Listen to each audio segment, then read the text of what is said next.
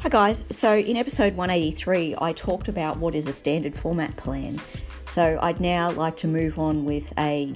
It, it, does happen from time to time, I wouldn't say it's thoroughly common, it's not necessarily every week, but it's a request from an owner in a standard format plan for approval to do various things which it's their right to do automatically because of the type of because of it being a standard format plan why would you get approval so let me just clarify that so you have a standard format plan lot, perhaps it's a standalone, cute little brick house um, in a in a development, and you want to put some solar panels on the roof of that of that house.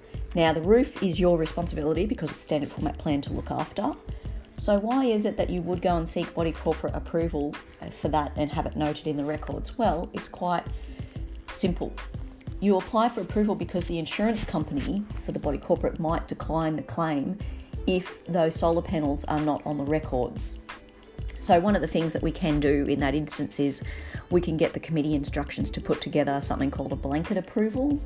Um, obviously, we're not necessarily doing that at the moment until such time as we deal with all of the cladding stuff. Once that is resolved, we can, for those schemes where people want to put solar power on their roof in their standard format plan, that can be something that's done, and then that saves owners the, the hassle of having to come through and apply all they would do is let us know then I'm putting two 56 kilowatt, what have you, on the roof. We would then note that um, in the record so that if there was a claim, the insurance company would be able to see that information there. Uh, commonly, I will also, where you've got an owner of a standard format plan, maybe they want to put a lawn locker in their backyard. Um, I'll get them to do that. Maybe they're interested in putting up a patio or, or a pergola or roofing a structure that's already um, kind of there.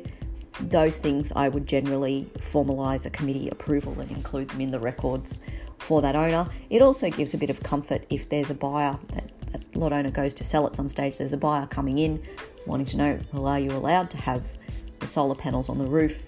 Oh, yes, it's in the records. It has been approved. Um, it's there. So that's why you would do that.